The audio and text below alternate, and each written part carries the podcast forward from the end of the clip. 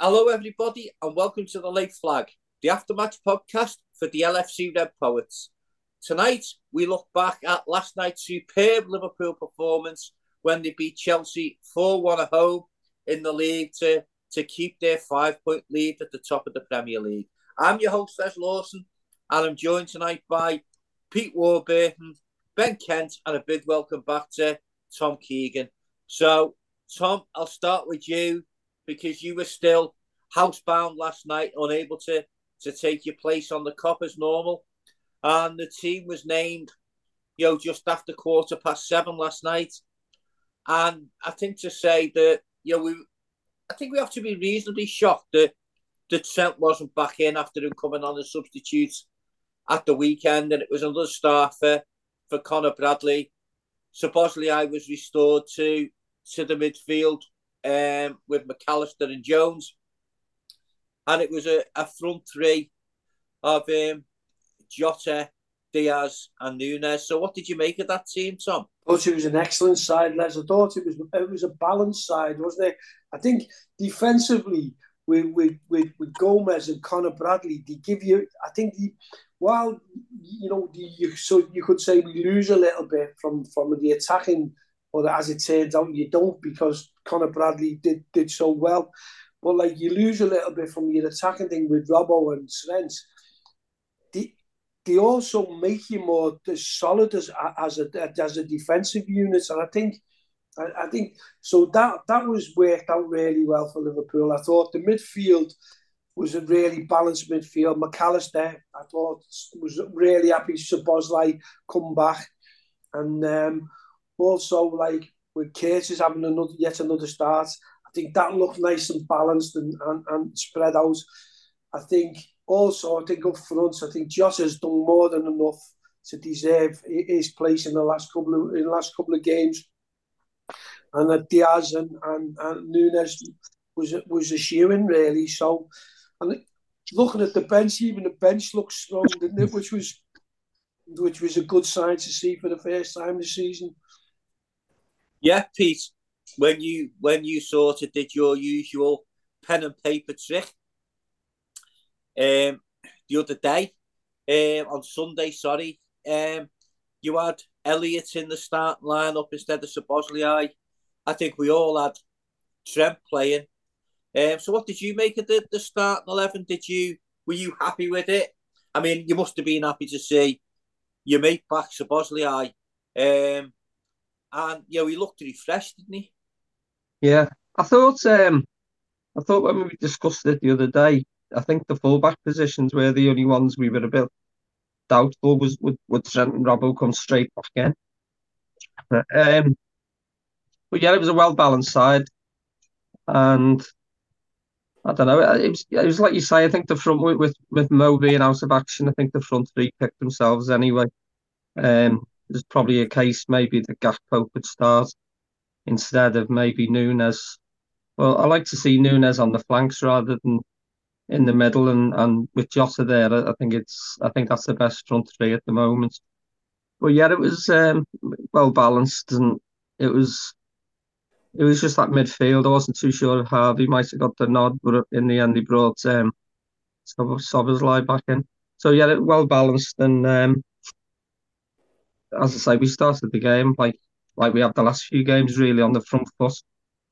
So um, yeah, all in all, it was as expected. Really, I was glad to see the two fullbacks retain the places, to be honest, because I think both um, both Joe and Conor Bradley have deserved it. He played out of the skin the last few weeks, and it gives it gives the likes of Robbo and Trent a bit more time just to build up. But there's nothing like match fitness, obviously, but it gives them a bit more time to build up and um, and just come on and do little cameo appearance appearances.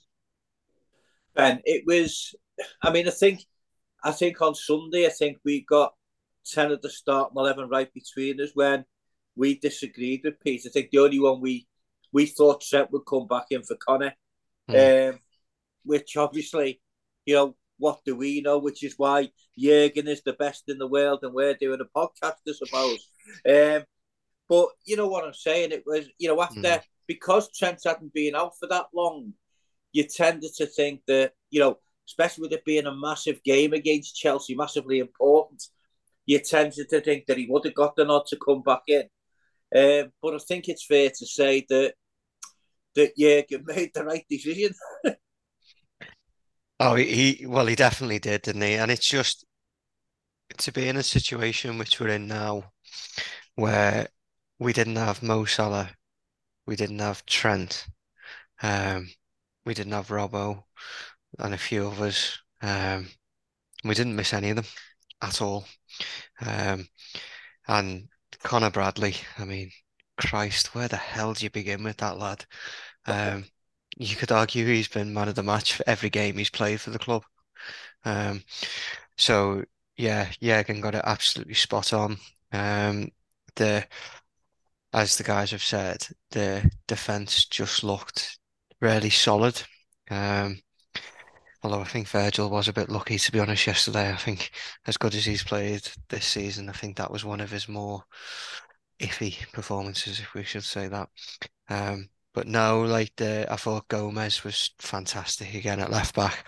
He's been really impressive um, since Andy Robbo's got injured, and subsequently the Greek um, got injured as well, didn't he? Um, but no, like it was a solid team. Um, absolutely no complaints when I saw it. A bit like uh, what Pete says, I was happy that Bradley um, and Gomez retained the place just because they've deserved to. Um, I know Jürgen rotates the squad, and rightly so, and that's why we're in the position that we are. And the reason why I thought Trent would start today is I thought Bradley was more likely to start against Arsenal than Chelsea, just because of how he dealt with Martinelli, and Trent has struggled against him. Um, but no, brilliant team, brilliant performance.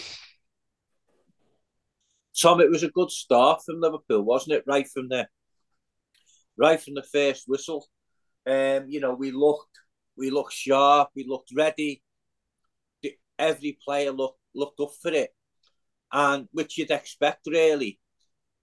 And you know, it wasn't long before Núñez had his had his first shot of the night. Um, who I thought, you know, I mean, we'll we'll probably come on to it later, but I actually thought that if ever a man deserved at least one goal last night, it was him. Um, but yeah, it was a good start. Um, and Liverpool played some really good football in the early stages. Obviously, it was a, it was a delight to watch, Les. You don't like them coming out at that pace. They just literally blew Caicedo and, and, and Fernand, um, Fernandez out of the water, didn't he? Right from the word go. Mm. And Conor Gallagher. You, we didn't allow them to settle. We pressed as soon as, you know, like from the from the word go, we moved the ball quickly. We, you know, exploited the spaces. We were pushing behind them. I thought Liverpool were brilliant in the first the first ten, fifteen minutes. I was I was I was talking to our Michael during the game on the phone, and I was saying, you know, I said, you know, the only thing in the first in the first ten or fifteen minutes that that I was shocked at was that we hadn't scored, because we'd literally we'd literally bombarded them, you know, you know, from the from the word go. We just looked brighter, sharper, quicker, you know, just just a far superior football team to them. And it's it's crazy to think, you know, they've spent nearly nearly a billion pounds putting that team together, haven't they? You know, like, and the this Liverpool side with all the, with the youngsters and a, a collection of clever signings, geez, you know, the, the gulf between the two teams is is, is, is cavernous, isn't it? Really. So yeah, I thought I think Jürgen got everything right, even to the even to the way he, he had them off from the start. Yeah, Pete, and our mate Paul Tierney was was on the whistle last night. And the first thing, one of the first decisions he gave was, you know, Chelsea went down. I think it was Conor Gallagher went down in the box looking for a penalty. He waved it away, um, which I thought was the right decision. But to be fair, you know, Tierney doesn't usually need any sort of excuse to give the opposition a penalty against us. But this this time he, he waved it away. So whether it was the I throw back to the last time he come to Anfield, where his, his name was sang loud and uh, not very proud by the cop. Whether that actually got to him or not, I don't know. But certainly, you know, you'd have to say that, you know, I know we'll probably come to this later on, but that was probably one of the best performances we've seen uh, from from Paul Tierney in Anfield. Yeah, I mean, when that, I was down, I'm down the other end from the cop end, so I couldn't. I have not seen a rerun of the game, so I don't know. Um, you know how, how much it looked the penalty. I thought by the look of it, I thought Gallagher was on his way down before there was any contact, and if that was the case, he maybe should have booked him. I don't know, but yeah, we were all astounded, to be honest. Some of the decisions, you know, mm. in fairness, and I don't like to say in fairness to Tierney because of what he's done to us in the past, but um, I'm trying to remember which game it was, and he played the advances twice, a couple of games ago, a few games ago, and we scored. He scored from oh, Burnley away. It was when there was a foul, I think, on Núñez, and he let play go on, and we, and he eventually scored. And for the second goal, when Endo got sort of sideswiped on, on the attack, and you know, but last night we were all astounded because he he tried to he tried to let the game flow and that. The only thing I was disappointed in, and it wasn't him his doing, but after after our first couple of goals, they went straight to V A R as if they were trying mm-hmm. to look for something, you know. Yeah, um, but yeah, he, he he had a he had a good game, um, Tierney. So I think maybe he's after the cup final spot. We might get him again in the cup final. He might he might change his colours that day, you know. But um, yeah, it, I mean, the start we made, it was fantastic. It was slick. It was clever football, little triangles, and um, as I say, apart from that incident where Chelsea went up our end and and tried to play, you know, tried to get a penalty, um, we were pretty much in control in the early stages, you know. Yeah, so Ben, Núñez had two really good attempts in the early stages. One from the, the right-hand side, which the keeper just got a touch to and tipped it on the bar. And then one from the, the opposite side where he cut in and the keeper made a good save and pushed it onto the post. Um, and again, he was, you know, he must be an absolute nightmare to play against for the opposition mm. defence because he gives them absolutely not one minute's peace, and he you never know what he's going to do. He's got all the attributes that you need to be a top centre forward, and I think, you know, I think he's been yeah like every striker. There's been a couple of occasions this season where, you know, you say, oh, he should have scored that chance, just like with every other striker. But I think on a lot of occasions he's been unlucky, where he's hit the ball perfectly and it's hit the post, or the keeper's made an unbelievable save from him. And last night I thought he was absolutely brilliant all the way through. But those first two two opportunities, you know, on another day, you know, they would they they would have gone in. He, he had another one, didn't he, just before, I remember, mm. where the ball bounced over and he tried to, mm. to lob the keeper and didn't quite get enough height on it.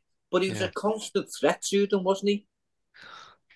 I thought he was excellent last night, um, bar the finishing, which is the the keeper did well for a lot of them, and he was just unlucky with the others. Um, I mean, if he if he'd been clinical this season to the for the chances that he's a lot of them that he's created himself, he'd be comfortably the top scorer in the country.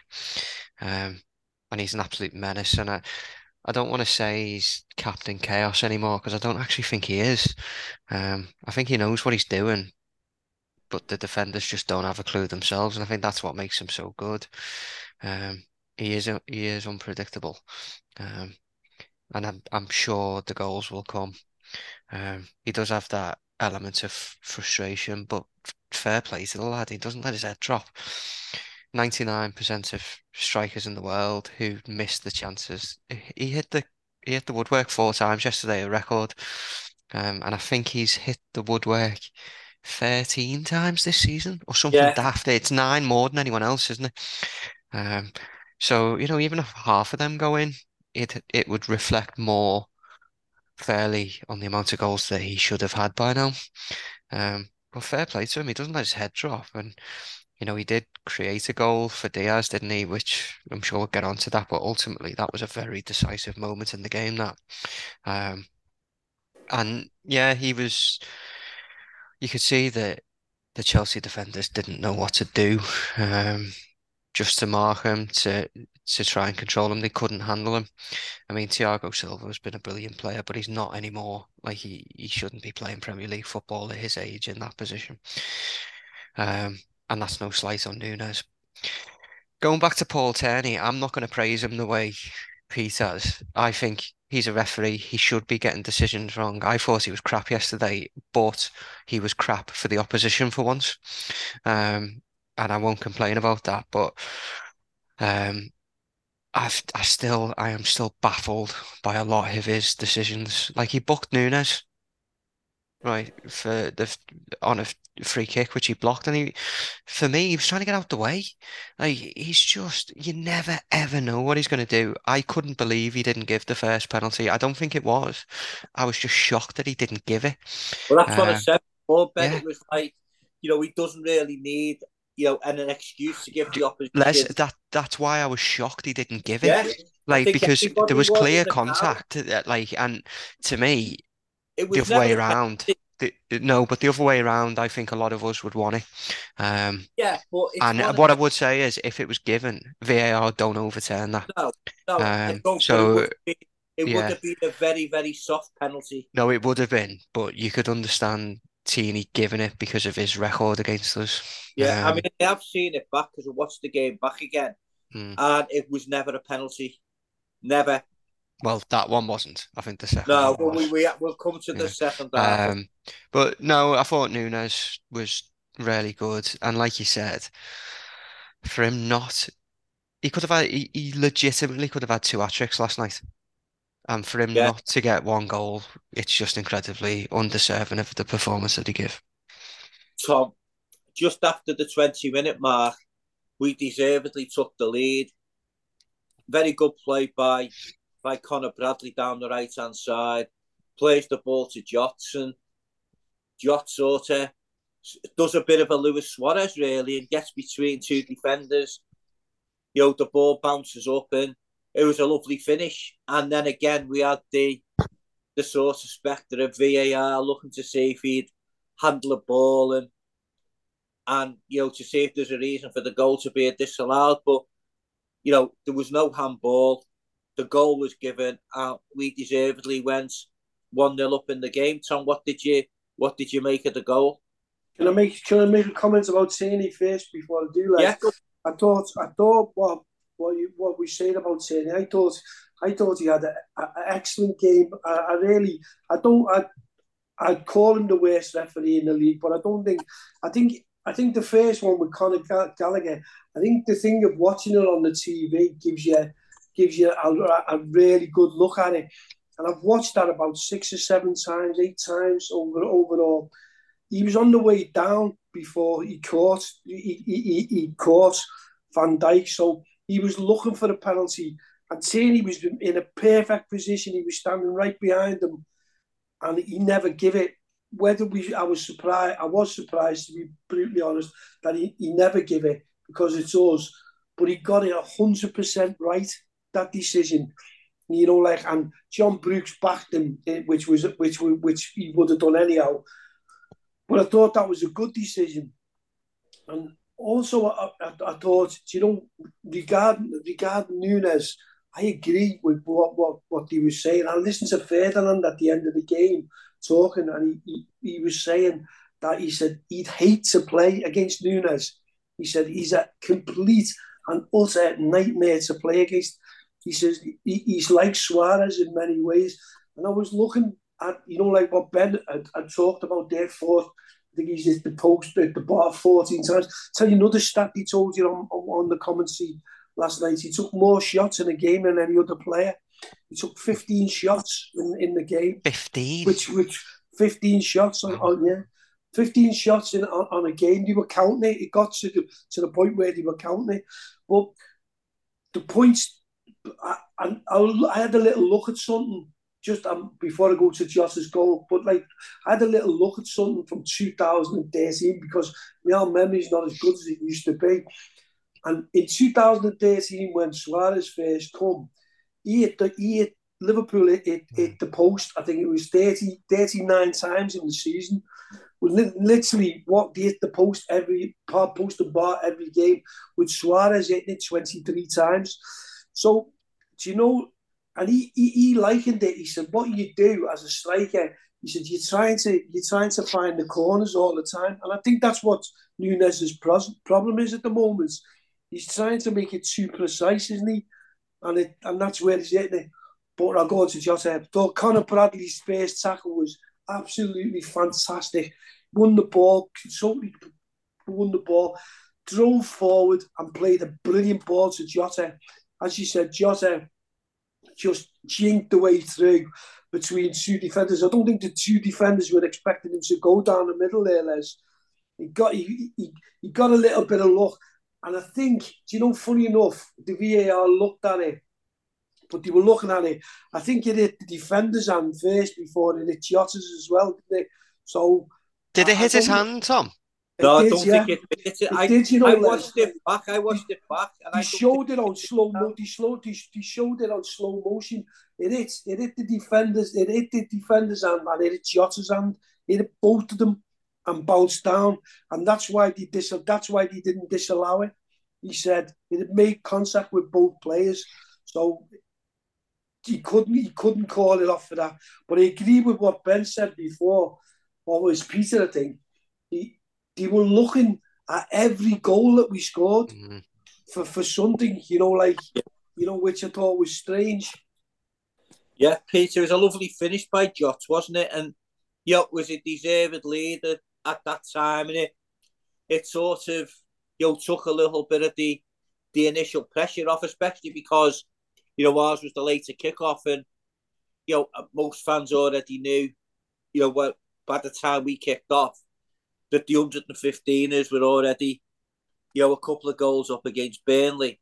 So, mm. you know, you, you, it made it doubly important, really, that we we come away with the three points last night. And, you know, looking at it, we had the more difficult game.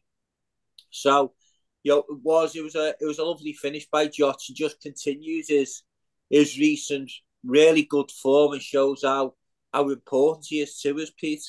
Yeah, it was like it was like you touched upon before. It was very Suarez-esque the way he just bulldozed his way through. The number of times you see Louis playing one-twos with defenders and stuff, and then and going on to score. So, yeah, and just touching on Chelsea a little bit. I, I know I was talking to my brother-in-law as we were walking down the ground, and I said, "The seventeen points behind us, Chelsea." I said, "But they've had a little, a little bit of a run lately." I said, "I fancy a tough game tonight. You know, really do." But as I say, the start we made, and like Tom said, the tackle from Conor Bradley, and he wasn't, um, you know, he didn't want to pack in just by tackling and giving the ball away. He, he went on and, and and sort of, you know, good twenty-yard run with the ball and then into Jots. And as I say, he just bulldozed his way through, to be honest. But he, he got that bit of luck. I think if he had it, even if it wasn't um, intentional, I think if it had hit his arm because he scored, he would have he would have disallowed it, and that's what we were worried about at the time. But um, yeah, fantastic, and you could see on the faces of the Chelsea defenders they were they were scared, you know, not just because Núñez was running at them, but the three of them with the pace of Diaz as well. And I thought Jota all night played well running across the line. You know, he wasn't just central all the time, and he was pulling defenders out. So yeah, and it was a, a nice, cool finish at the end. He just was tucked it past the keeper and, and we were one up.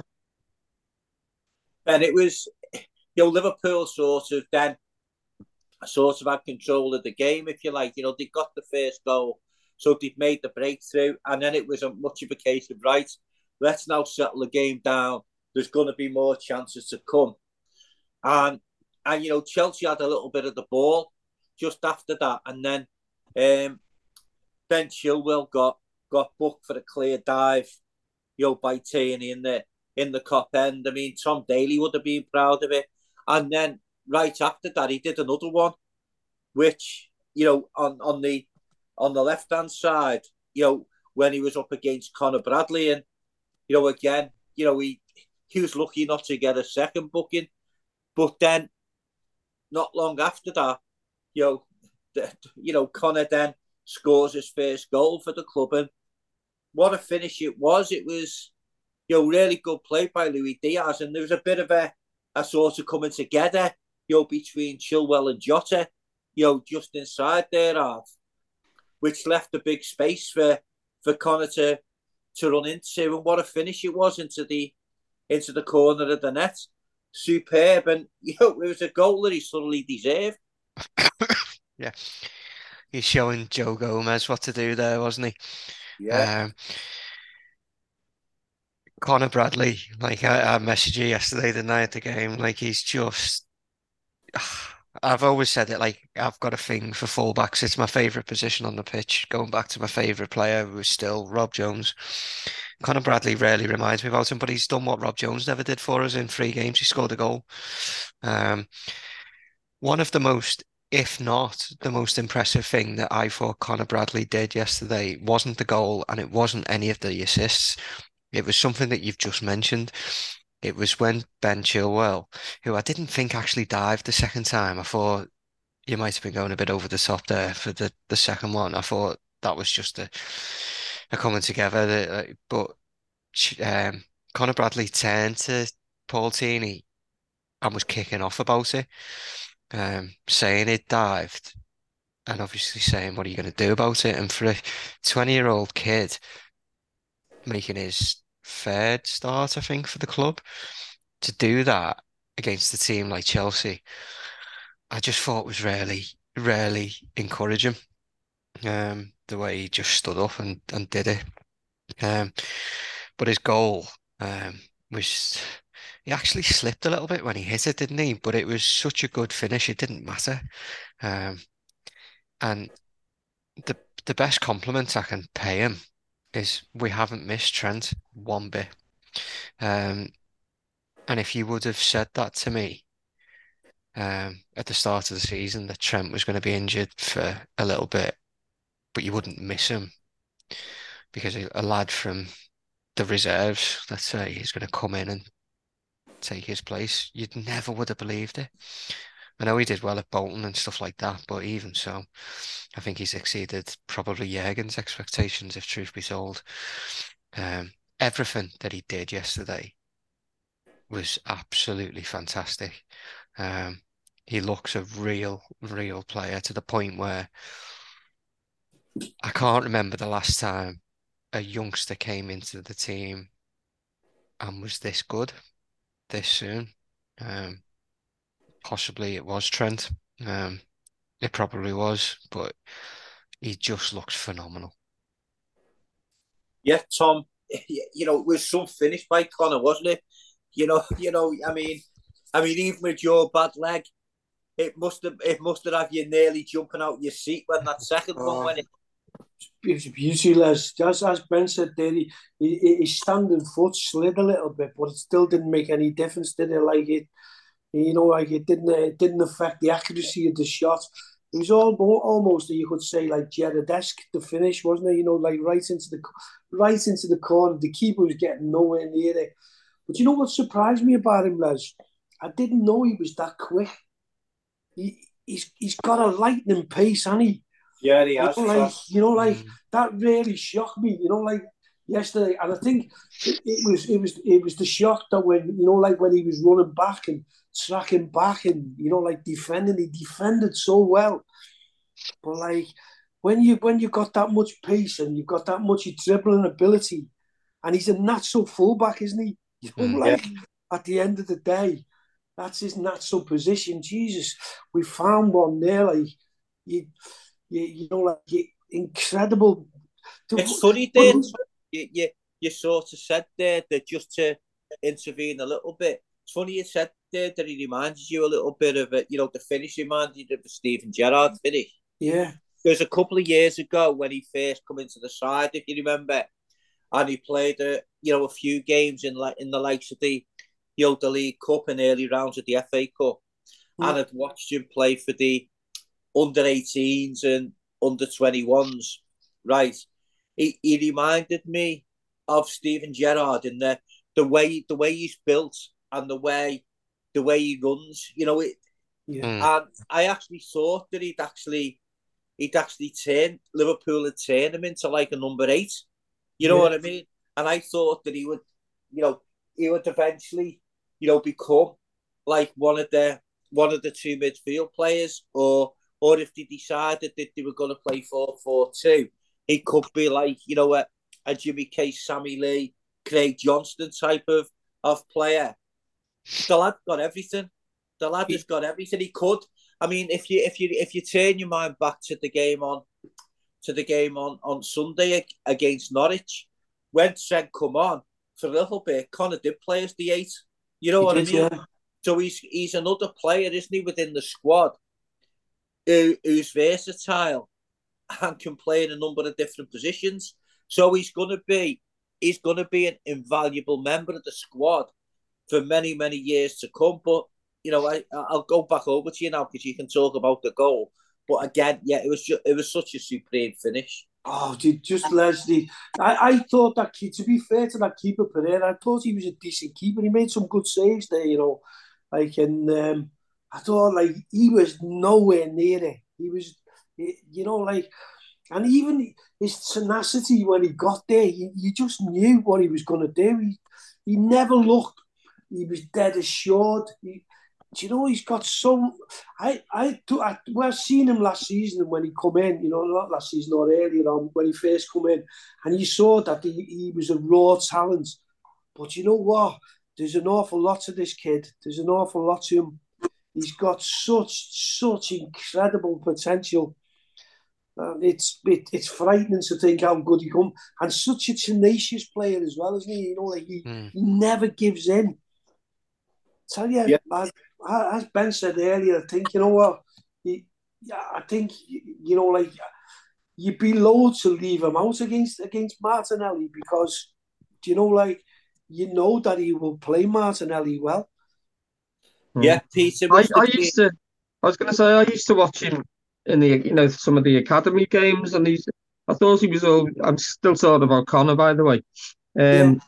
He was he was very technically good, but I thought he's he needs to beef up a bit. But I don't think he does. He, he he's such a he is he's not scared of going in for a tackle. And I remember when Stephen Gerrard first came into the team, he was all he was all spindly legs, wasn't he, and stuff. So you know there, there's probably time for him, but I don't think he needs to. He's so quick and he's so intelligent on the ball. You know, as I say, he's not just he's not just there to.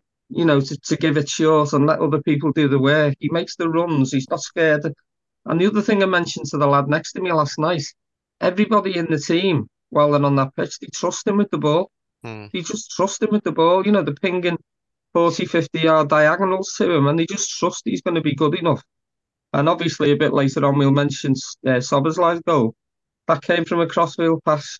But everyone's got trust in that lad. And he's such a find, and as I say, the only thing I was thinking is, I wonder if he might need to beef up, but I don't think he does. I really no. don't think he does. So what was what was the view of his finish like from the from the main stand where you sit, Pete? Because you must have been quite in line with, with that. Yeah, he was. I think he was just on the edge of the box when he is it, wasn't it? As you say, Diaz, Diaz did some good stuff in the middle of the field. I think he turned. And, and Fernandez or some one of the midfielders come away with the ball and just played them in. And when he first did it, I thought it might skew just, you know, to the side of the post, but it was right in the right in the corner. It was a fantastic finish, and um, I, I was just made up for the lad. I don't think he could actually believe it himself. Such a such a really good finish, but um, you know, we keep saying the P word, the potential. I mean, he, he's a young lad. He's he's got everything in front of him, that lad. Yeah, Ben, it was, you know, Liverpool were firmly in control of the game then, and Chelsea were looking really sort of lacking in confidence and, and feeling as though the writing was on the wall. And then just before half-time, we get a penalty and upsets, up steps Darwin. It was a clear penalty. You know, the, the defender stood on Jota's foot. Um, It was a clear penalty, upsets Darwin. It's a lovely penalty, but it's the blooming post. You know what I mean? And it's the first one he's missed. It's the first penalty he's ever missed. Kind of and it's just, it just yeah. sums up his luck, doesn't it? You know, just be, just before you go to Ben, sorry to yeah. butt in, the lad, the fella next door but one to me, as he was taking the ball on the spot, he said, don't hit the bloody post. Don't hit the post or the, the thing. And we, we played out with him because he said, you bloody brought that on. But I was I was saying to them at half-time, trying to lighten the mood a bit, I said, we, we should make a flag, you know, for the cup final. I said, and it should say, um, Núñez hits the bar more times than, than um, Dean Martin, because he's hit, he's hitting the bar all the time. The number of times that lad hits the bar. Yeah. And it's, it's not, for, you know, not for once it's time. Can I, just, can I just say something there? Just an explanation for any younger listeners. Can you explain to them who Dean Martin is, please? You know what I mean? Because they'll be thinking, who did he play for? Yeah, he didn't play. He didn't play for anyone. Get on, get on them. Um, what's what's the things the kids go on YouTube? Put him in. The kids. And he, he, he was all. He was Conor Bradley. Uh, yeah. Yeah, he, he was all. He was one of the rap. He was always. He was always singing, but he always had a glass of whiskey in his hand, and apparently that was just the stage thing. He wasn't he wasn't the uh, alky that he made out to be. But yeah, if he you make a flag, they do that. What's that, mate? Uh, he never drank. Hmm? He, he I know it was all drink. a facade, wasn't yeah. it? Yeah, yeah, it was all a facade. Well, anyway, sorry, Ben, I butted yeah. in on you there. No, no it's Ben. all right. I, I was going to say, talking about people not knowing people, I didn't know half the Chelsea team, you know. Honestly, like, uh, when they're bringing subs on and stuff, I'm like, who the hell is that? Like, no idea who they are, where they play or anything like that. They've just got so many players. Um, just don't know half of them. Um, but uh, it's easy to say um, we shouldn't have put Núñez on the penalty. But with Salah out, um, and we've had the debate on this pod a few times, haven't we, about who should be taking Liverpool's penalties. And I think when it was given yesterday, um, we thought it could have been Virgil, could have been Bosley, could have been McAllister, um, could have been Jones. Like, it, it could have been anyone. Um, but I think Núñez was probably the right choice. It was just unfortunate. And it's easy to say in hindsight, I don't think anyone felt that confident with him taking the penalty, even though he hasn't missed any. It just had that feel of the chances that he'd missed. Um, ben, don't say, don't say. I, I was convinced he was going to score. No, Steve, Les, me, me and my dad went. Me and my dad, Steve, me and my dad. You can ask, you can ask my dad this. Me and my dad said to each other, "We're not this, we're not confident about it." Yeah. Um, it was just one of them, and thankfully, it wasn't decisive. And like I said earlier, the fact that he could do this, miss these chances, miss penalties, it doesn't affect him. Like, it just does not affect the lad. If anything, it probably spares him on. Um, and ninety-nine percent of players, um, imagine like Michael Owen, for instance. If that would have been it, if that would have been him uh, missing those chances in the first half, he probably wouldn't have come out in the second half. Um, the lad's just built of different stuff. Um, but it was. I don't think he could have hit the penalty any better if he tried. I don't know, the rebound, did it actually land in the penalty box or did it come out? Yeah, it landed in the penalty, right towards the end of the penalty box. And McAllister, I think um, it was. But it, be- because, because, again, because of where I sit in the car, I couldn't tell what happened. I knew it hit the post, but because it didn't land for so long, I just thought it went in. um, yeah, I think a lot of people did because, yeah, you know, we, I think everybody's seen it, the post, but we all thought it, it had rebounded in for a yeah, minute. Yeah, exactly. um, but it was just, I mean, he, he sold the keeper, didn't he? He was just unlucky. Um, and it was a shame, really, because it was, it was about a minute before he blew for half-time, wasn't it? Yeah. And yeah. our first half performance there justified at least to be three nil up. I mean, Chelsea just did not have a sniff in that first half. We absolutely just smothered them to death. Like, McAllister in midfield had, I think, his best game for the club. I know this is something that we've talked about as well. About uh, yes, yes, Ben, you've just brought up a, a, a conversation point that I was going to put yeah. to you and you and uh, Pete. Tonight we had a discussion the other week about about uh, yeah. But what I'll say, Les, six. what I'll what I'll say, because I know exactly what you're going to say. You're going to say, Ben and Pete, you were spot on there. Imagine what the score would have been if Endo was playing, and I agree, Pete. It uh, Les, it would have been about seven one rather than four one. Yeah, Mac could have been further up the pitch. Yeah, but he, in fairness, he had a really he had a good game last. Well. I don't think there was anyone in the who had a, a less than eight and a eight and a half out of ten. What I'll say is, I mean, one of the first pods I ever did with you on the show was the one where we were linked with Caicedo and we'd had the bid bid accepted, and we all wanted him. Um, But looking back in hindsight now, McAllister's a better player. And I didn't. I didn't. I, I didn't want to see McAllister all the no, way. But you no, no, no. I I'm not saying yeah. that. I'm not saying yeah. that, Tom. I'm just saying McAllister is the better player out of the two of them. You know, um, he, he, he's a. He, I know when I listened to the pod when you were saying that, and I, I was laughing to myself when I was listening to it, and um, I, I think McAllister. Is, what you're seeing with McAllister now is what what we what he. He does for Argentina. He's just, he's on it. He's a different level. He's like, oh my God, he's so far. He, he's so far. You've asked him to play a role which he's which he's not probably used to, and now he's just fitting into that role. He's still going forward. He's still doing his six, but he's just, he's just, he's just an incredible footballer. He's a typical Argentinian footballer. He's brilliant. He bossed the Fernandez, the Fernandez all over the pitch last night. He's like he's just, yeah. just brilliant. I love him. I think he's, I think he's the. I think he keep him fit to the end of the season. He'll be the key for Liverpool.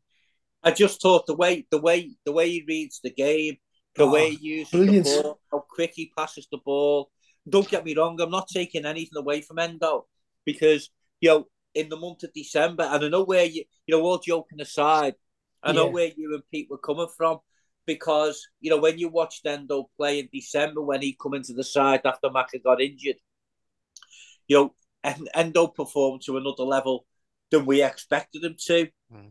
and and then you know he, he then went off to the to the Asian Cup, having been named Liverpool's Player of the Month for December, but mm. since McAllister's come back into the side. It's as though the the breaks give him had given him the opportunity to to refresh himself and analyse what was needed in the sixth position. And he's just come back and you know, from the first time he come on as sub and he played that through pass to Jota against Newcastle mm. when we got the penalty. I think he's never looked back and I think mm. I think he's been absolutely superb. And Yeah, we it, that that performance reminded me last night of a name that we've been linked to and a lot over the last sort of few days was Xabi Alonso. Yeah. If Xabi had sort of played made a performance yeah. like that, you know, we as he as he often did, you know, we'd be raving about it. And I just thought he was absolutely superb last night.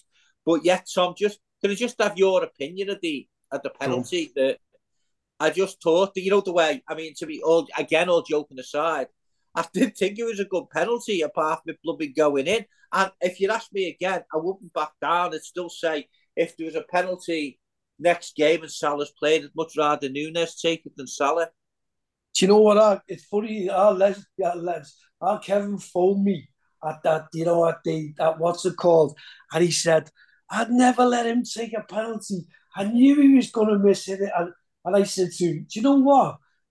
I said, it, apart from it going in, it was a brilliant penalty. He yeah. put it, he sends it the wrong way, completely the wrong way. He put it the furthest place away from it, from the keeper. And it, yeah. it, it, it the post, it's just like, and I was trying to explain to him, and he said to me, he said to me, sometimes he said, I can't even. He said, "You, you, you defy logic." But I was, I was being, I was being sincere. And then I found out he took twelve, and that was his thirteenth pen. That was, yeah, he, he missed it.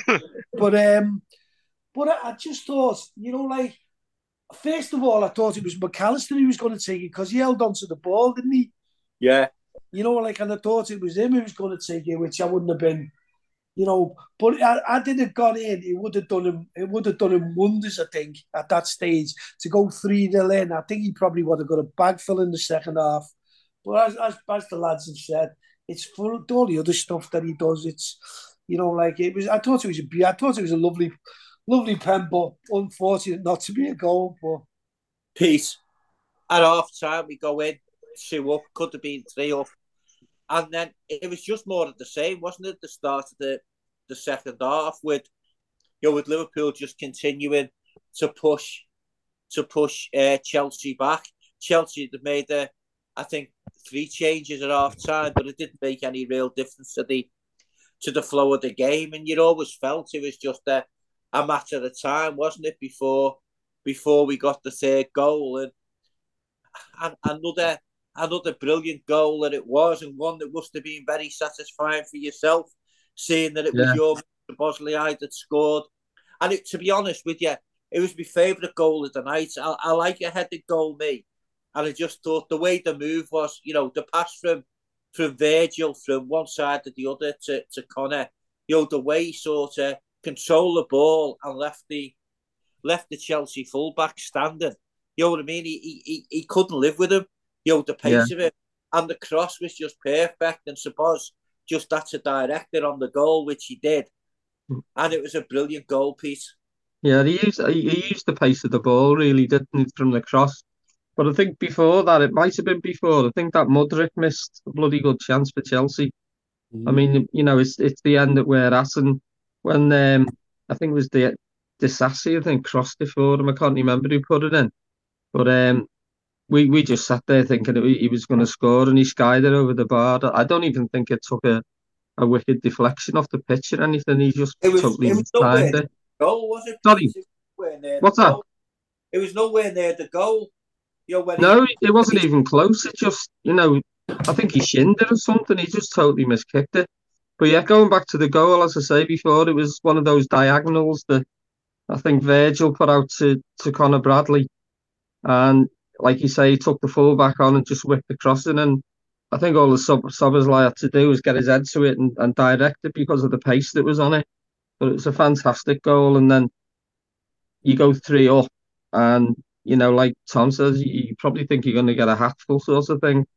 But then soon after that, um, we made the we made the substitutions, and four I think four of us, four lads came on at the same time, didn't they? And yeah. it just sort of, I think like like it's happened the last few games where we've made multiple subs. We've um, we've regressed a little bit, you know, for a few minutes, and we weren't on the ropes or anything, but we just seemed to lose a bit of continuity in that when the four lads came on. And it was only a, it was only two or three minutes after making the substitutions that Chelsea got a goal back. Yeah, Ben, it was, I mean, when you look at the four substitutes coming on, you've got Trent and, and Robbo, and you've got Gakpo and Elliott. What four subs they are to come on. And when you, you know, when you're three nil down and you think, God, Liverpool are bringing on fresh legs now. You know what I mean? It must be a bit demoralising for the opposition.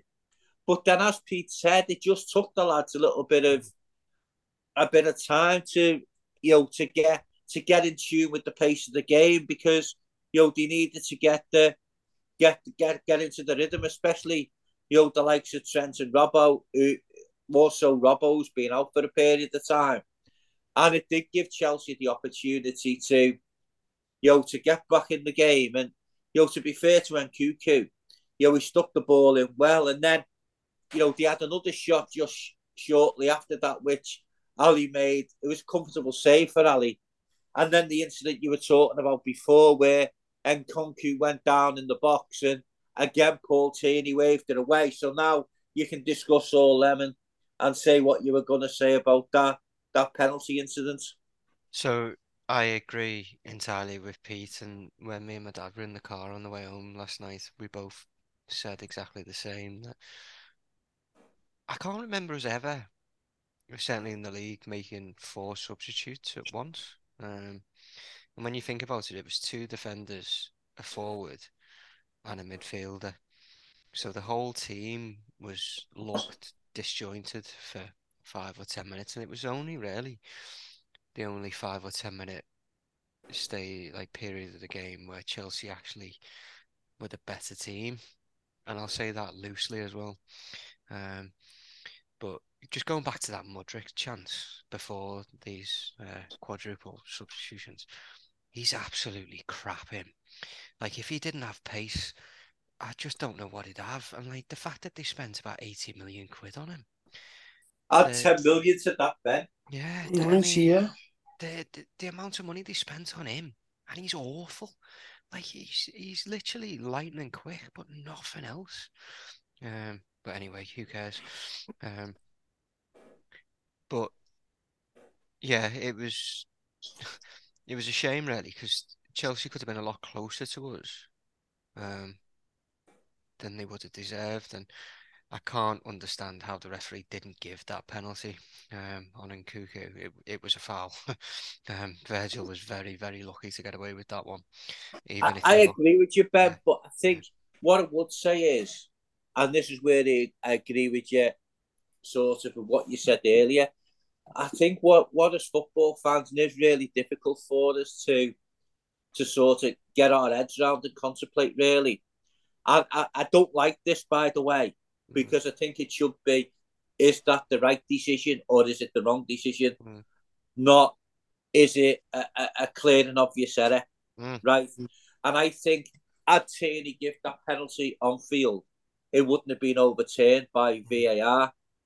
But I think that it comes into the category, I think, just just on the sort of boundary of it wasn't a clear and obvious error by the referee, because what they say is the referee sort of is feeding down the line, isn't it? What he's seeing. And then the the V A R sort of say, yeah, we can understand why you haven't given it. It's not clear, it's not obvious, so it's play on. And I totally agree. If that would have been if that would have been at the other end, I would have wanted that penalty mm. given. But I think, and it, it, it is no consolation when it's it doesn't go in your favour, the clear and obvious error thing. But that's why it wasn't given for me. And no, but you know, Les, I, I, I, I'm not arguing with you. I just can't yeah. believe he didn't give it on the field. No, like, we, we no, can well, talk I, about V A R all day, but the yeah. referees should be given that. But um, that's what I was saying. Yeah. That's what I was saying before about Tierney was mm. he doesn't really need the second opportunity to give a decision against Liverpool. I mean, if you remember last season, in one of the games when Klopp got into trouble, I think it was the Tottenham game, mm. one of the... Uh, Tottenham defenders had Mo Salah around the neck. Oh yeah, yeah, yeah. I mean, and he gave he gave yeah. the free kick to Tottenham. Yeah, you know, I, I, I, I, that so, was when it was. Was that the game he pulled his hamstring? Um, Klopp. Yeah, that's the one. Yeah, yeah. yeah. When, uh, when Jota scored, yeah. But this this is what I, this is what I mean about Tierney. He's just a crap referee. Like, yeah, yeah. regardless of if he's crap for Liverpool or crap for anyone else, he just he gives decisions, and you think, How's he? How's he come to that conclusion? And um, I won't pick on just him. Most of them are just garbage. Um, but thankfully, um, it didn't affect us in any, any way last night for once. Um, his inept refereeing. Um, but the substitutes, once they found their feet, were fine. But I thought for five or ten minutes, the team did look a little bit disjointed. Um, but I actually thought Gakpo was absolutely brilliant when he came on last night. I was so impressed with him. Um, his football intelligence. Um, it was it was all, and I'm not comparing him to, to this player, but it was very Bobby Firmino-esque last yeah. night, his performance, the way he came on, the way he was finding space in the channels, the way he was picking balls up in channels, and just... yeah, he was picking pockets of space everywhere and just turning on it. He he was brilliant last night. Um, and yeah, like I said, five minutes in, we looked a little bit ropey. Chelsea got the goal, and then thankfully we got one quite soon afterwards, which put it to bed. Um, but thankfully that was the only five minutes, five, ten minutes spell of the game where we were under any pressure. Tom, it was... I mean, I watched it back on telly again, you know, and, and you know, Ali McCoy, you know, said it was a penalty. I actually thought it was a penalty, but as I've said, you know, could understand why it wasn't given, and you can give us your two penalties later in the second. But not long after that, you know, lovely play by by Liverpool down the left-hand side, you know, perfectly weighted pass, I think it was, by Gakpo. Robbo was bursting down the, the left in, in, in, in, you know, as Robbo loves to do. A lovely cross. Um, ball me over. Núñez, cracking header. The power on the header was unbelievable. And he hits the blooming bar. You yeah. know what I mean? Just his, just summed up his luck on the night, didn't it? I mean, he should have scored. But when I, to be honest, when I seen it on the telly, the chance, he still should have scored. But I don't think it was as much of a, a sitter as I thought it was when I was on the cop, because mm. there was a defender just in his eye line that he had to try and move the ball away from. But what a move it was, Tom, and what a goal. Oh, it was. Brilliant move, Les. And a great, brilliant cross by Robbo. But as you said, I think he caught it too well, didn't he? You know, he was coming in and he really caught it well. You know, it, it came off his head like a bullet and smashed, smacked against the crossbar. Probably, if he hadn't made such a, a decent contact with it, you know, like he probably, that would have probably, it would have been, a, it probably would have gone in. It would have been a perfect goal, you know. But yeah. it just, it just sums the lad up really at the moment. It's just, you know, like um, you, you feel that eventually it's all going to go, go in, the, in his favour, but brilliant crap, brilliant. I thought even overall, I think the wing play up on both sides, by when, when Gomez went over there and then when, when Conor Bradley was over there and then when Robbo come on and when Trent, when Trent come on, you know, like all the play from down the flanks was brilliant, wasn't it? So all through the night, we stretched them all the way through the game with Diaz and, and everybody running the channels. I agree with what Ben said about uh, about Gakpo.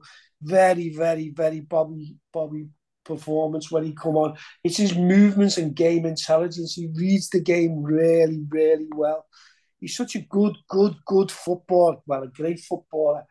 But like he's got so much to his game and a proper team player as well. On the penalty, Les, I, I have two... Two ways of looking at it. I thought it was a penalty myself personally. I thought we I thought we got away with that one. But I I think, you know what, might have gone in in again for for for, for where Tierney was. He was in a great position to see it. You know, like he was right up there and he had a great view of, of what he saw. I think what you what we said before, I said when Gallagher was going to ground before, you know, with the first one. And then you Chilwell, what you talked about earlier, dive for a penalty. And then McCunku goes over then and you're thinking to yourself, well, you know, like, and to be fair to him, although Virgil did did touch the touch his foot, he, he did fly through the air like he'd been shot, like, you know, to be fair. So that might have worked against him on, on, on the on the day. But I did, to be like Ben and like Pete said, I thought I thought it was a penalty, to be honest. That I wouldn't have been shocked if, if he did give it. And I think if it had been down our end, I would have wanted it. But um, as it as as it happened, I, I thought like overall, I think I think Mister Tierney had a wonderful game. Peace. Not long after, um, you know, Núñez is at the bar. You know, Núñez just shows what a What a really top, top player he is. He goes down the down our left hand side, you know, mate, you know, comes in from the centre, runs down left, a brilliant crossing, and Luis Diaz is there on the back post coming in from the right to, to finish him and make it four one and, and put like a fair reflection on the scoreline. But it was really good play, wasn't it, by Núñez? Yeah, I think... Um... I'm trying to remember because I, I might have got it mixed up. I thought Cody had a bit of a hand in that. I thought there was a bit, a nice bit of interplay on the left-hand side, and he just timed his runner. All as I've seen of, of the uh, game from last night is the actual goals on my phone, but it showed you then, and he just timed his run to perfection there, uh, Núñez, and he got behind Thiago. And then I'm not sure who the other defender is. Like Ben, I, did, I didn't know most of the Chelsea team last night, but he. He probably got caught napping a little bit on the back post and, and Diaz came in to finish it off. And it was well-deserved because he was another one who had a good game last night. Um, as I say, all of all the players had good games last night. There was no no one sharing the responsibilities. But, yeah, it was a, a good finish. And, like you say, it put a bit more of a respectable scoreline. We were that far ahead of Chelsea. You know, they couldn't really argue against it at all. Yeah, Ben, and then not long after, you know, Uh, Jürgen made his final substitution and put Bobby Clark on and give Curtis a rest for the rest of the night. And then Liverpool sort of just seeing out the game. And, you know, again, we looked dangerous every time we went forward. And I think I think the Chelsea defence were just fed up of seeing Núñez run, run, run and run them absolutely ragged. Yeah, they, they, they were... Um... He's like a Duracell bunny, isn't he? He makes Andy Robbo look lazy. Um, but God, I've completely forgotten the point I was going to say. Um, going back to Núñez, I thought it was it was great that the the assist that he did for the um the Diaz goal. Um, it was it it at least he got something out of the game, which his performance deserved. Um, and it was it, it, the scoreline ultimately was a, a fair reflection of the dominance that we had. I thought. I was confident before the game. The only part of me that wasn't was the fact that it was Chelsea and we'd had seven draws on the bounce with them. And there's been games where they've been better than us, but the majority of the games we have been better than them and we just haven't been able to break them down. Um, but it, it felt like yesterday, as soon as we scored the first goal, um, that had been forgotten about. And I think the difference with this team now, this season, is they just... don't panic at all. Um, even when the four substitutes came on um, and we conceded the goal, um, there was no panic. Yes, we weren't the better team for five or ten minutes, but there was no sense of, Christ, we've thrown this away kind of thing. It was calm, collected. Um, and even it's a reflection on the manager as well, because even Jürgen's a lot calmer this year. His demeanour on the sideline is more controlled than it was even last season when he was berating referees here, there and everywhere. He's not doing that now. And it, it, it reflects on the team as well.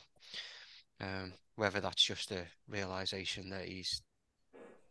because he's decided he's going to go. Um, I don't know. Maybe the pressure's off a little bit more from, from that.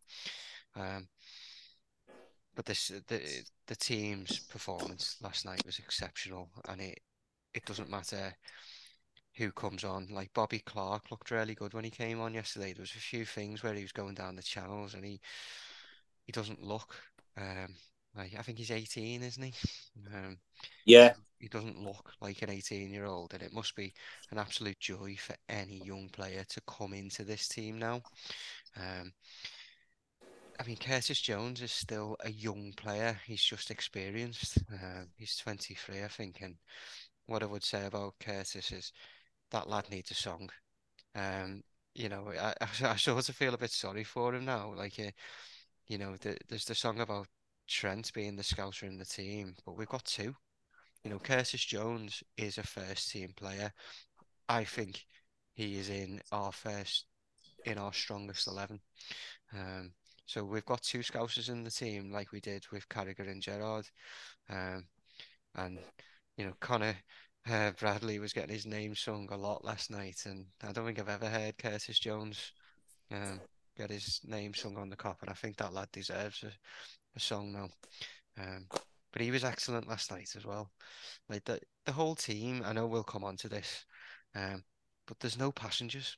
There's absolutely no passengers, and that's what makes this team so exciting. And when you look at the the average age of the players, you know, besides Ali, Virg and Mo, they're all mid to early twenties, and it's frightening. Um, you know, this team has got the potential to be one of the best. Um, and I just wish the manager wasn't leaving, but I mean, I'm not going to dwell too much on that. I just enjoy him while he's here. Um, but whoever gets the job from him is walking into one of the best jobs in football. Um, so, yeah, it was, a, it was a good end to the game last night.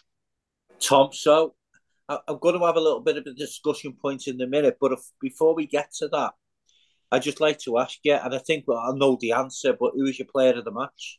Oh, do you know what, Les?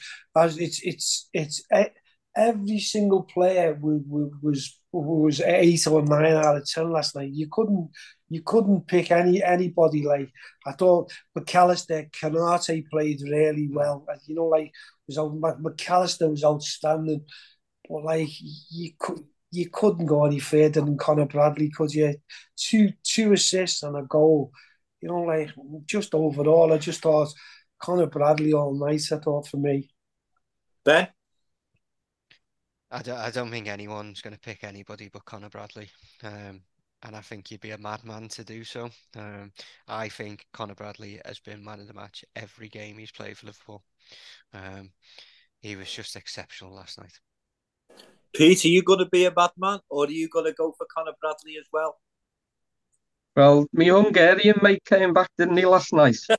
And as much as it was made up to see him, you've got to pick Conor Bradley. He was absolutely fantastic. And like Ben said, he's probably been man of the match in every game he's played. And and even that little cameo when he came on at Arsenal in the Cup, yeah. you know, for twenty minutes or whatever, he was fantastic. So, yeah, Conor Bradley, for his all-round play, but especially for the finish, for his goal as well. But I'd like to mention Joe Gomez as well. Um, as as as uh, Tom said, they were all eight and nine out of ten. But isn't it funny? Yeah, we didn't see much of Raheem Sterling on that wing. Joe had him tied up all night, didn't he? He did. I totally agree, Pete. You know, I, I think, as you've all said, you know, everybody was at least an eight. There were some nines out there last night, but you know, and, and you know, you could have. You know, and it's great, isn't it, when you could give the man of the match to a number of different players. But, you know, to fall out, it has to be Conor Bradley. You know, two assists in his first goal, defensively sound, used the ball well, couldn't go anywhere else but to give it to Conor. So he's got he's got all four nominations tonight.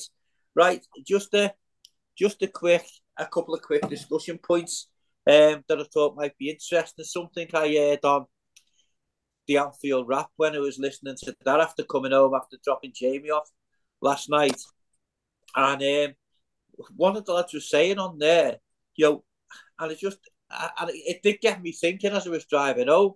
He actually said, "Oh, Liverpool are a better team without Mo Salah," and what he what he said about that, and I'm going to go to I'll go to you first on this, Tom. What he actually said was that he said, and he said a lot of you will uh, will be. I'll be absolutely really shocked and say, what you're talking about? But he said, let me finish, so I'm going to come. And I thought it was really interesting. What he said was, he said, when Mo's playing, he said, Liverpool tend to just look for him all the time. And there's sometimes players in better positions. But because Mo is there on the right, they'll give him the ball. Whereas when he's not playing, all the other players are taking more responsibility.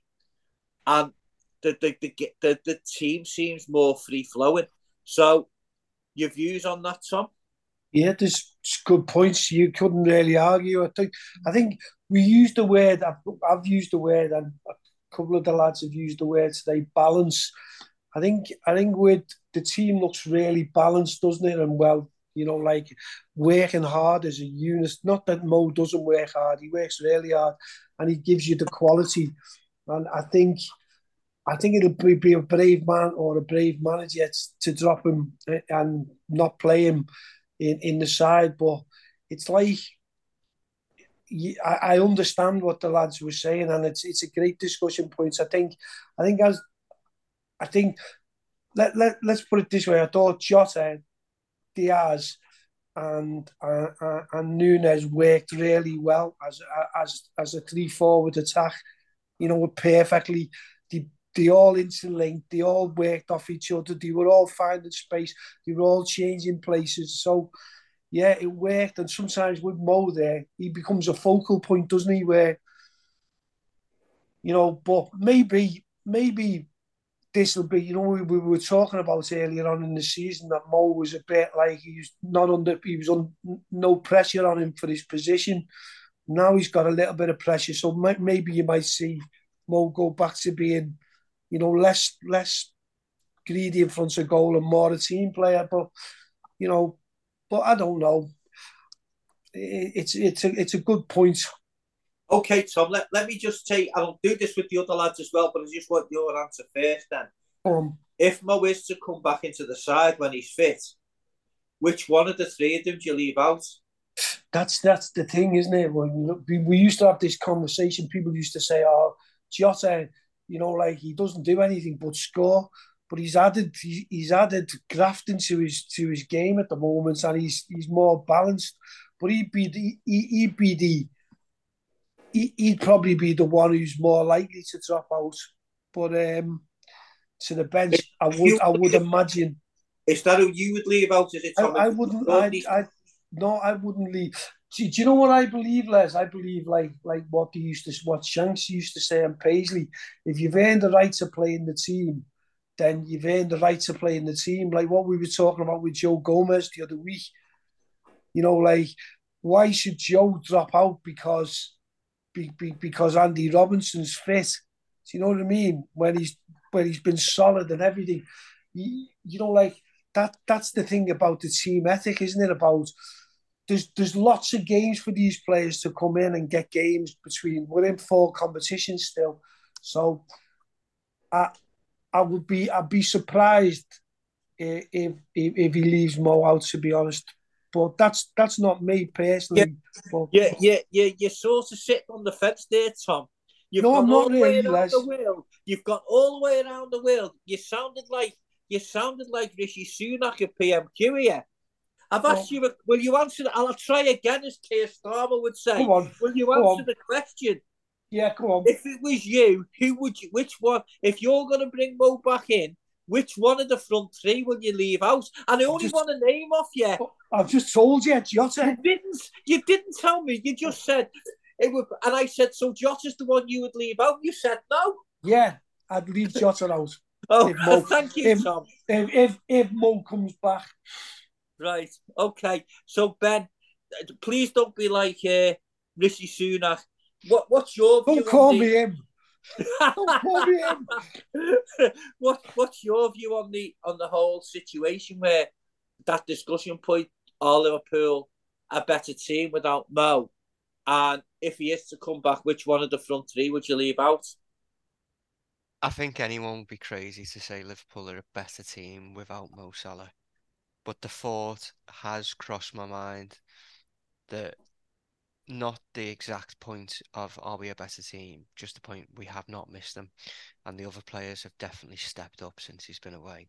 And there's certainly there is certainly an argument that when Mo Salah's in the team, more often than not, players are looking for him, and that, that was the problem that we had with Gerrard in the team as well.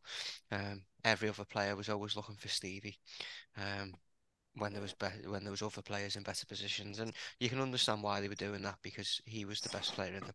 On, in the team, but I think I think it would be a very very brave man to be the Liverpool manager and not pick Mo Salah, um, and I won't be as I won't have splinters in my backside like Tom. I, I will say if Mo Salah comes back into the team, Diaz is the one to drop out, um, because um, he's a good player he's, he's a very good player, but you get more goals out of Jota than you do Diaz. Um, and th- everybody, you all know how much I rate Jota. Um, he would always be in my team. Um, so, yeah, it would be Jota, Núñez and Mo. And the beauty about that, those three can play in either of the forward positions. You can play Núñez on the wing. You can play him centrally. Um, Jota can do either, and Mo is Mo. Um, you know, give him the ball in and score, won't he? Um, so, yeah, for me, Mo Salah does get back into the team. But like I said earlier, it, it's brilliant to be in this position. You know, we've got Trent Alexander-Arnold, one of, if not the best fullback in the world. And there's no rush now to bring him back in. Like, th- there's no pressure to play him on Sunday. I'd be very surprised if he doesn't play on Sunday. But if he's not, it's not the end of the world. And exactly the same now with Mo. He's injured, um, which is very unlike him. Um, and that's part of why he is such a good player. His injury record is phenomenal. Um, but when he does come back from injury, there's no, there's no need to throw him straight back in. We can ease him back in. Um, and it's... It's in, we're in a very good position. Pete, come on, give us your two pennies worth, mate. I'm probably on the side of Ben there. I think out of the three, I think, um, I think it'd be Diaz who who who'd miss out. But uh, also, I think, like Ben said, I wouldn't bring uh, I wouldn't bring Mo Salah straight back in. You can ease him in. You know, there's no there's no need for him when he gets fit to just put him straight in. And And as much as we'd hate to say it, somewhere down the line for the rest of the season, one of the other three lads are either going to get injured or whatever. But there'll be an opportunity somewhere down the line for Mo. I mean, I don't know what the E T A is on him coming back. I don't know how many weeks he's going to be out. Well, he's running um, again. There was videos yeah. of him running again at Mel at uh, the AXA before. So and know, Egypt are out. Been... Egypt are out, aren't they? No. Yeah. Of, yeah. of the cup, so they won't be going back there. So we haven't got to rush him back. Uh, I agree with Ben. We haven't got to rush him back into the team, as we haven't rushed um, Robbo and, and Trent, and we're in a really healthy position. Yeah. Nobody's and, you even know, mentioned Gakpo. No, no, he's another, he's another, he's another option up there. And like you say, he came on last night. He was, he, he, he's really good, you know. Mm. So, um, but if it, if it was to happen, and you said, right, Mo's got a shirt, who's going to dip out? I think it would be Luis Diaz. Not that I want that, but I think that's who it would be. Yeah, I mean, I tend to agree. If, you know, it, it is a really interesting discussion point. And I do think that the forwards have looked a little bit more interchangeable without Mo in the team. Um, I think they've all they've all switched positions. If you look at the if you look at the goal last night that that Luis Diaz scored, you know, he started on the left last night. Núñez started the centre forward.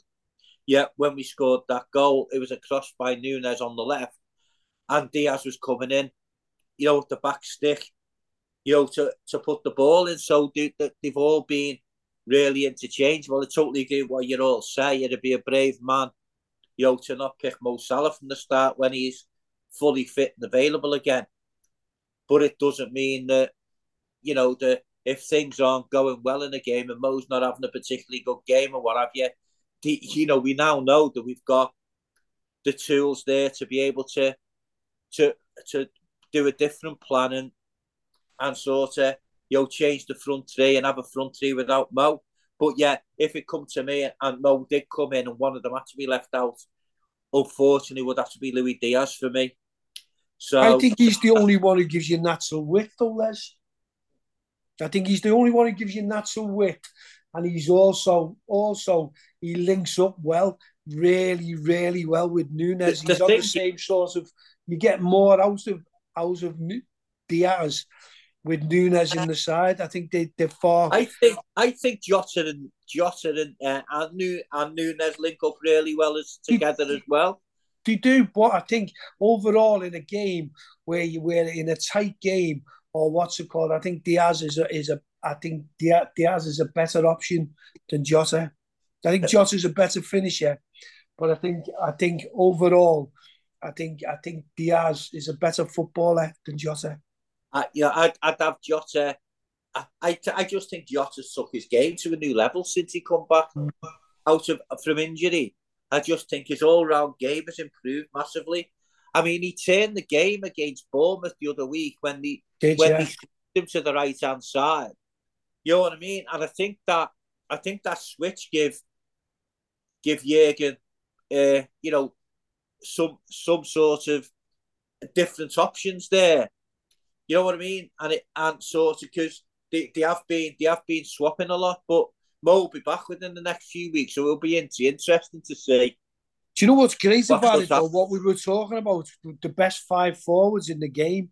Yeah. You know, like you just talk about Gakpo as if he's not, you know, like he's not even in consideration. But like um, well, every one of us is saying about an intelligent, brilliant footballer he is. You know, like two are going to miss out, two are going to be coming off the bench all the time when all three, are, when all five are fit. You know, it's yeah. a it's a it's a great problem to have, and all scoring goals as well. So. Fascinating. Ben, just another quick thing on the balance of the side. I thought the midfield last night of McAllister, Jones and Sir Bosley was probably our best midfield, and that's one I'd like to see, you know, play as many games as possible together between now and the end of the season. I think you're probably right.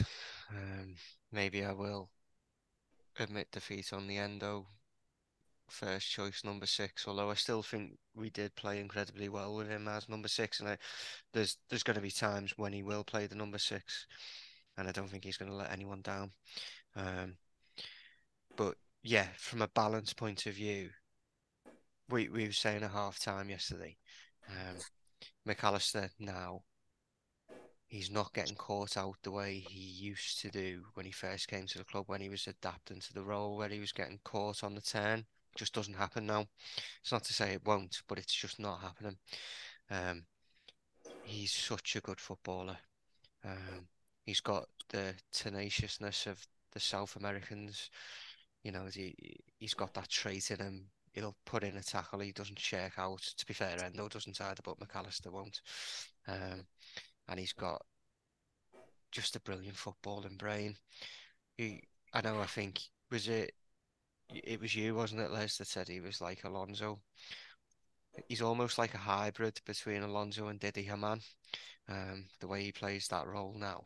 Uh, he, he does remind me of Didi Hamann, um, who was a great player. Um, but yeah, and Szoboszlai, I still think, isn't up to the speed yet of what he was um, a couple of months ago, but he, he did play well yesterday. Um, but he is finding his feet again. And I do think Jürgen will rotate that midfield. Um, I do think... Was Gravenberch even on the bench yesterday? Yeah, he was, yeah. yeah. So, the, you know, he'll get minutes. I think Jones is a guaranteed starter. I think when he's fit, he gets in that eleven. Um, so, yeah, it was wonderfully balanced, that midfield. The, they're just so unselfish. Like, the, like Curtis Jones must run more than anyone. Like, his... covering of the pitch is just ridiculous, and so is Szoboszlai's as well. Like, it's a very underrated trait, that, something that you don't notice. I think it was one of the, um, I think it was it Rio Ferdinand or somebody. Um, it was one of the pundits anyway, and he said, "I don't get the hype for Szoboszlai," and I hope Pete didn't hear it. Um, but you have to watch him to see what he does, because he set the world alight when he first came, and he has dropped off a little bit since, but he does a lot off the ball, which you don't notice as well. Like, he, he covers the space, and his distribution is great. Can I just interject there yeah. a minute, just yeah, what you're on. saying about he's dropped off a little bit? You know, so maybe he hasn't dropped off as much as we think he has, because what has happened is, whereas he was sort of his level, was sort of well above the other midfielders, and we hadn't seen him before. I just think that since the start of the season, the other midfielders' levels have improved. So when you're watching him play, there's other players now that are catching your eye more than what he was. And I know, I know what you're saying, it, mm. but I'm just saying, if yeah, dropped, it, it has dropped, but I don't think it's dropped as dramatic. As right, I think it, it's. I think it's probably somewhere in the middle of both of those arguments, because I do think he's not as proactive maybe with the ball as he was for the first month of his Liverpool career, um, but that will come back. Like, I mean, he, again, he's a young lad, isn't he? How old is he? twenty twenty-three, I think. Yeah, so he's the same age as Curtis Jones. Um, he he's one hell of a player, um, and that midfield last night was great. Um, it's it's so refreshing to see a midfield, because we just didn't have one last season. Um, so to have one that can control a game the way it does is just brilliant. Yeah, Pete, it, it's really refreshing, isn't it? You know, just before we, I ask you to sort of see what you've come up with for your for your start eleven for the big game on Sunday. It's really refreshing, isn't it? Because I think even in the season a couple of years ago, where we where we were going for all four four trophies, if it was though like, you know, you were on a knife edge, weren't you, about, you know, if you get if you get an injury here or you get an injury there, you know, it could derail us. And when you think that, you know, we've been without Robbo for four months, you know, Trent has missed, you know, this is the second period of games he's missed through injury. You know, without without Mo Salah, who's been away at the AFCON, without Endo, who's now at the Asia Cup, you know, Thiago and Bacetic have hardly kicked the ball this season. We've lost big Joel Matip for the rest of the season. And you've had kids coming from, you know, from, you know, who nobody was expecting to reach the levels that they have done. The likes of Kwanzaa, you know, Harvey Elliott has improved, you know, Conor Bradley's coming over the last sort of few weeks and is setting a remarkable standard. So it, it does show, doesn't it, that, that you know, the the squad, the squad is a much better squad than what that squad was that nearly did, uh, you know, the quadruple a couple of years ago. Yeah, it was always the way. Like when um, when one dropped out, you were always a bit anxious about how whoever came in was going to sort of fill that gap. But like you say, you've just rattled off all those names there. And you, you just, it, it's not nice to see anyone lose the place in the team through injury or stuff. Um, but you're just confident in anyone who comes in to do that job. And like you say, we've got Mo coming back, Endo coming back, hopefully Bachetta coming back and, and Thiago. And it should all point the way that we're going to have a really strong finish to the season. Um, and just, just touching on the midfield again from last night, um, I think a lot of some people who watch the football, they just watch midfielders, well, they just watch any footballer when they're actually in possession of the ball, and they don't appreciate the work that's done off the ball. And I thought all three last night were absolutely fantastic, those three midfielders, with and without the ball. And the closing down and, and you know, they, they were like the springboard for us to, to have such a good start to the match, because they were just harrying Chelsea. I don't I don't remember the Chelsea player in the midfield having any time to think. He got the ball and there was there was red socks and and, and boots snapping at the heels all the time. So um, yeah, you know, it was it was a fantastic display. But yeah, we've got like players who are going to come back, and as I say, it's not something you want to talk about. But somewhere down the line, we'll pick injuries up and stuff. But you, you just know now we've got the depth in that squad to. To, to overcome it, whereas you know the the the, the squad that you know we went so close, they, they were just worn out. They were absolutely worn out, and I think there will be some rotations certainly before the end of the season. Um, I'll let you know what I think my team will be for Arsenal when you ask me. Okay, Tom, can I just come to you quickly on that one? If yeah, you remember, if you remember a couple of years ago, you you were down really, weren't you? To to picking a midfield, and it would either be, you know, Thiago or Naby Keita in midfield. You know yeah. what I mean? With Henderson and Fabinho, it was, it was it was always it was always three of those four. If you see what I mean, with James Milner as the, you know, the player that the clock would like to come on after about seventy five minutes to to help you close the game off. But now, you know, the the squad has got, you know, so much depth in it, and and you know, as we said before, you've got the situation now where you've got players can can you know can can play in multiple positions. So you've got like Joe Gomez now, who's played right back, centre back, and left back this season. You know what I mean? And we've spoke before about you know how we could do with the Steve Nicol. You know, he's even gone into midfield at some point and looked comfortable in there. So you know, uh, Joe Gomez is doing that. You've got Trent, who could play at the six, he could play at the eight. Conor Bradley now can come in and play at the eight. You know what I mean? And and there's so much more balance and depth about the squad, isn't there, Tom? Yeah. You can take anybody out and put anybody in. It wouldn't. We were talking about, you know, like Curtis is a shoe-in for, for, for, for Sunday. I'm not so sure. You know, I think if I think he, he could play Trent in midfield on on on, on Sunday. If Trent Alexander-Arnold is a hundred percent fit, he. You have to find a place for him somewhere in the team. I think for Sir Bosley. He won't no. be. He won't no. be Sir Bosley. Yeah. No, no, no, no. We will. That, no. That's my team anyway. I've no. already wrote it. I've already written it down. He won't come in for. He won't come in for Sir Bosley. He'll play. He, I think he'll go if he. I think he might. I think he. You might be shocked with Curtis, Les. I think he might leave Curtis on the bench if if Trent is one hundred percent fit and plays Trent in midfield. And um, again, it's there's no drop off if you if you're gonna if you, if you bring Trent in to, to play in the midfield role for Curtis. There's no drop off from, from Trent to Curtis or from Curtis to Trent. It's like Trent is a, Trent is, is a top top top world class footballer. No, but, you know, nobody nobody's arguing with that. Nobody's no, disagreeing no, with it. No, the, the points the, the points I was the points I was making is that, you know, like it's just finding what we were saying before, the magic word, wasn't it? Balance. Who yeah. Jürgen thinks will be the best, because you know that Arsenal have got they've got a combative midfield and they've got a mobile midfield. So you're gonna look for a player. The three you look at the three midfield players who are gonna you're gonna do the job. We might it might be made easier by, by or not made easier, made harder If if McAllister's took a knock, we, we don't know. It's only, he said it looked like a dead leg or knee on knee. But yeah, like, it's going to be fine. I'm hoping, I'm hoping he's one hundred percent fit. But it's going to be fascinating. See, whatever team we put out against Arsenal, I think we'll be a thousand times stronger than we were in the F A Cup against them.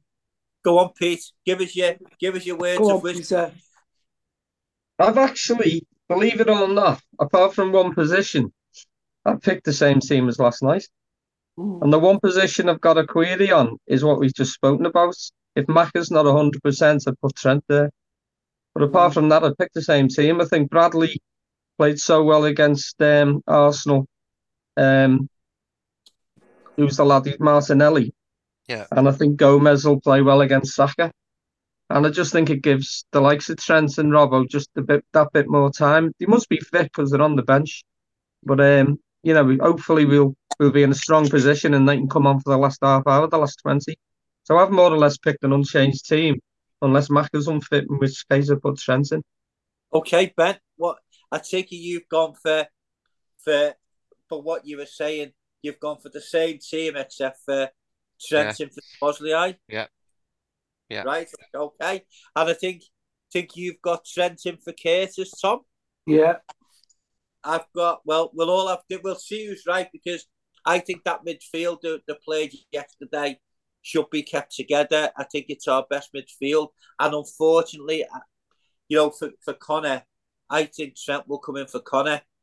Um, and I think that will be the team. So it will be interesting to see come Um, at past three on Sunday what what Jürgen comes up with. But yeah, supposed there's no injuries, that's what I think he will go with.